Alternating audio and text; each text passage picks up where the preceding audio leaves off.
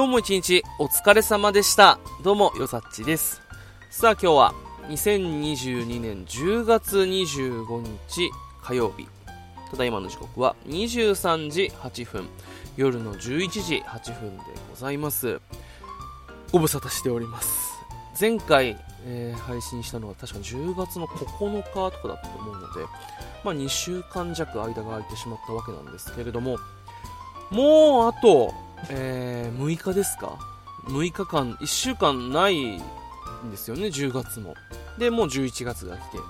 年残すところあと2ヶ月みたいな感じで、本当にこう、月日が経つのは、えー 早くてですね。で、特にこの2週間、本当にこう、早くて、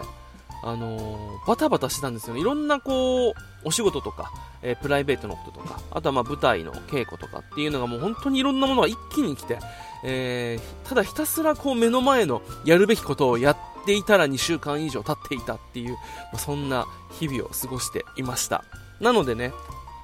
今日は本当に、まあ一つ、まあ、案件が目処ついたっていうのと、まあ夜、珍しく稽古がないっていうことでですね、あの今日は、まあこれまでの振り返りと、そしてまあちょっとリハビリも兼ねての、えーちょっとおしゃべり雑談会という感じで、えーまあ、配信させてもらっています。でですね、本当にこう、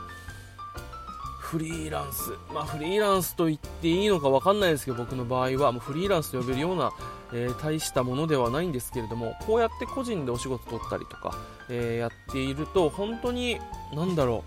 う、さじ加減が難しいというか、ね、まああの、分かっちゃいたけど、やっぱりこう大変ですよね。あのーこの2週間の前もの2週間は本当に仕事がなくて、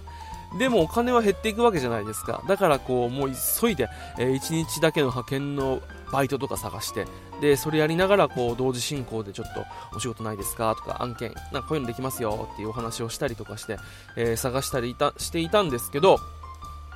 今度は、えー、なんか、どんどん仕事が一気にわっと来て、で、それに伴い、こう、時間なくなるわけじゃないですか。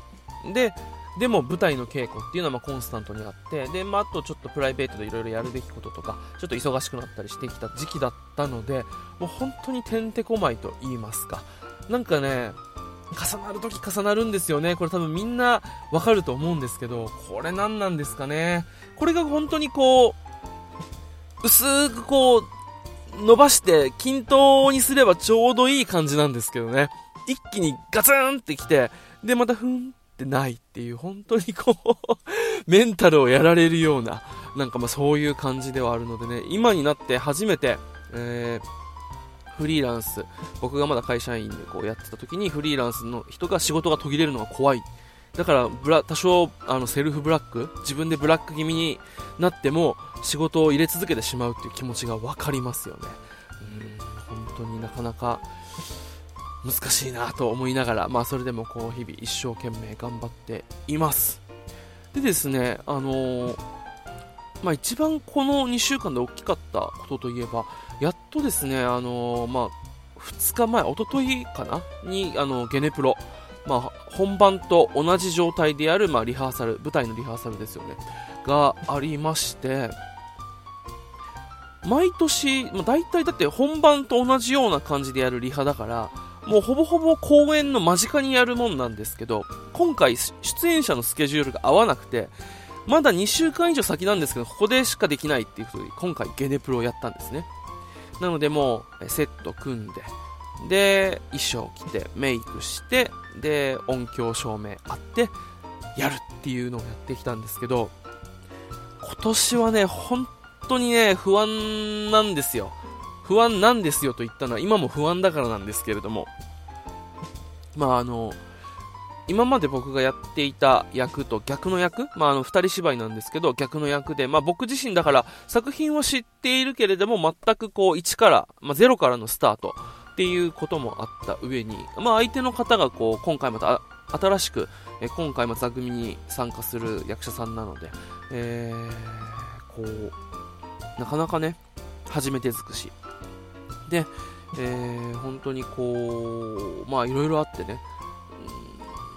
大丈夫かな大丈夫かなと思いながら迎えたゲネプロだったので、まあ、一つ、まあ、やってみてですね、2回、まあ、通したんですけれども、だから、1 1公演、まあ、約50分、60分、まあ、1時間ぐらいの公演なので、まあ、休憩も込みとか、あとその間の稽古とかも入れて、まあ、結構やったんですよね。1日かけてやったので、で、公演も2回やったので、まあ、2ステやったのと同じような感じですよね。やって、まあ、稽古場でももちろん考えるし、台本も読み込むけれども、なんかこう、実際にやっぱりその照明とか、あとはセットの中に立ってみてとか、で、実際そういった、あの、いつもの稽古場とは、想像力働かせる稽古場とは違った風景、景色の世界の中でやるとまたちょっと違ったものが見えてくるというか、インスピレーションがこう刺激されるというか、なんかね、いろいろとか、ここ遊べるなとか、あとこっちは、あのー、もうちょっとシリアスにやった方がいいなとかっていうのが見えてきてね、あ、これはまだまだ成長できるぞと思ったりしてですね、あの、不安は不安なんですけれども、まあ、一つ、ある一定のライン、本当に最低限のベースラインっていうのは見えたので、あとはこっからもいかに肉付けして、で、まあ、無駄な部分を削り落としていく作業に専念するかっていうところが見えたので、ちょっと、えー、ほっとはしています。なんとか形にはなるだろうと。あとは、どれだけこの期間で、えー、形にするかっていうところがね、ちょっと見えたので、ここからまた、えー、約2週間ですか、頑張っていきたいなと思っています。でもね、本当にこう、うーん、言えないけどいろいろあるんですよね。うん。僕も頑張らなきゃと思うところもあるし、もうちょっと頑張ってよって思うところもあるし、まあこればかりはね、本当に人がやるものなので、まあ何とも言えないんですけど、ただそれでも、まあ舞台を作って、で、子供たちに喜んでもらうっていう思い、こあの核の思いはね、みんな変わらないので、そこは、まあちょっとぐっと飲み込んで、うん、みんな言いたいことあるし、俺もあるし、で、多分俺に言いたいこともあるし、っていうね、まあ、いいもんね、作ろうと思ったら、まあ、なかなかこう、ガツンとぶつかるっていうのは難しいけれども、まあ、その思うことをちょっとね、うまくこう、すり合わせながら、えー、いいものにできたらいいな、なんてことを思っております。うん、なかなかね、えー、忙しいけれども、ちょっと頑張っていきたいな、なんてことを思ってます。あとね、この前ね、人生で初めてあの、なんていうの、チラシ配りじゃないけど、ショッピングセンターの中で、あのまあ、この、ショッピングセンターを行き交う人たちにこう声をかけてアンケートに協力してもらうっていう、まあ、バイトをやったわけですよ。ね、もうこういうバイトとかって本当に役者時代とかさ、なんか、なんだろう、本当にお金がない頃やってたのは20代の頃とか思ったりしたんですけど まあ、あの、こうやってちゃんと声かけてなんとかするっていうのを初めてで、実際ね、あのー、ちょっと、まあ、せっかくね、ご縁があってお仕事させてもらって、で、なんて言うんだろう。まあ、ね、やっぱお手当というか、まあ、お金をいただくわけですから、やっぱ価値提供できなきゃと思って、こう、YouTube とかでね、あの、声かけどうするとかさ、なんかこう、うまい営業のやり方みたいな、なんか動画とか、え見たりしたんですけど、あれって本当に難しいっすね。なんだろう。逆の立場だったら多分、俺も、あ、いいですって言うんですよ。話も聞かずにね。まあ、多少聞くけど、もう本当にしっかり足止めたら捕まるから、あ、いいですって言うタイプだから、逆に声かけられる人の、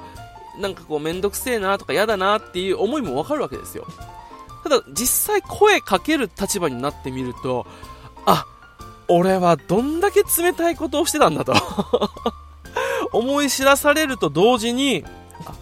こんなに人の興味とかを引く、で、話聞いてもらうと大変なんだっていう、ことの難しさに気づかされましたね。あのー、だかナンパしてる人とかさ、メンタルすげえよ。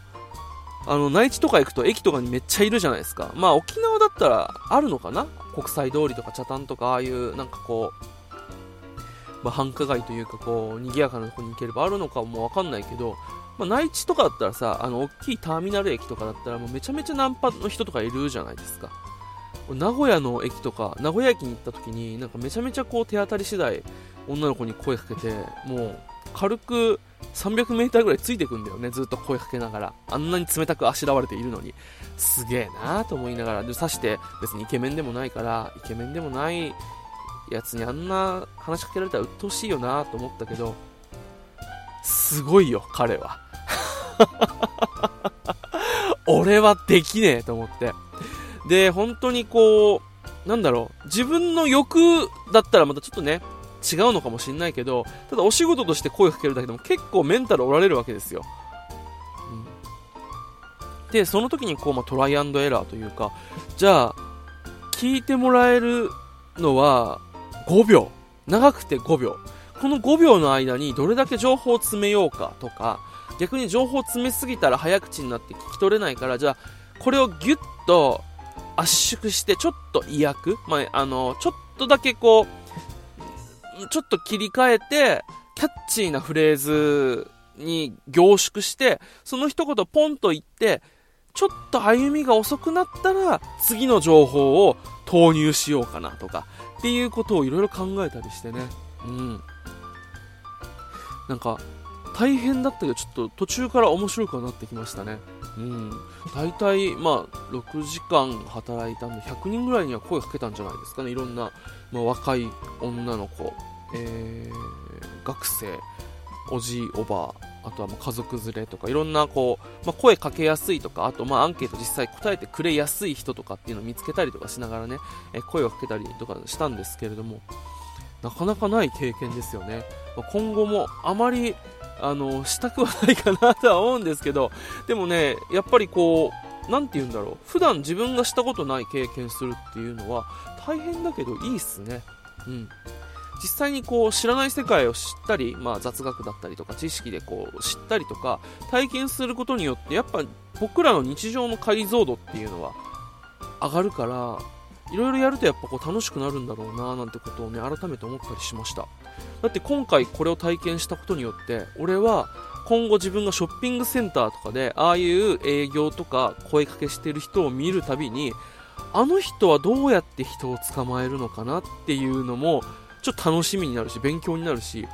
逆に自分声かけられた時に、どういう声のかけられ方をしたら気持ちいいかなとかっていうのを考えたりできるじゃないですか。で、機会はもしかしたらないかもしんないけど、次にやるとしたら自分だったらどう声かけるかなとかっていう、まあ、想像が膨らみますよね。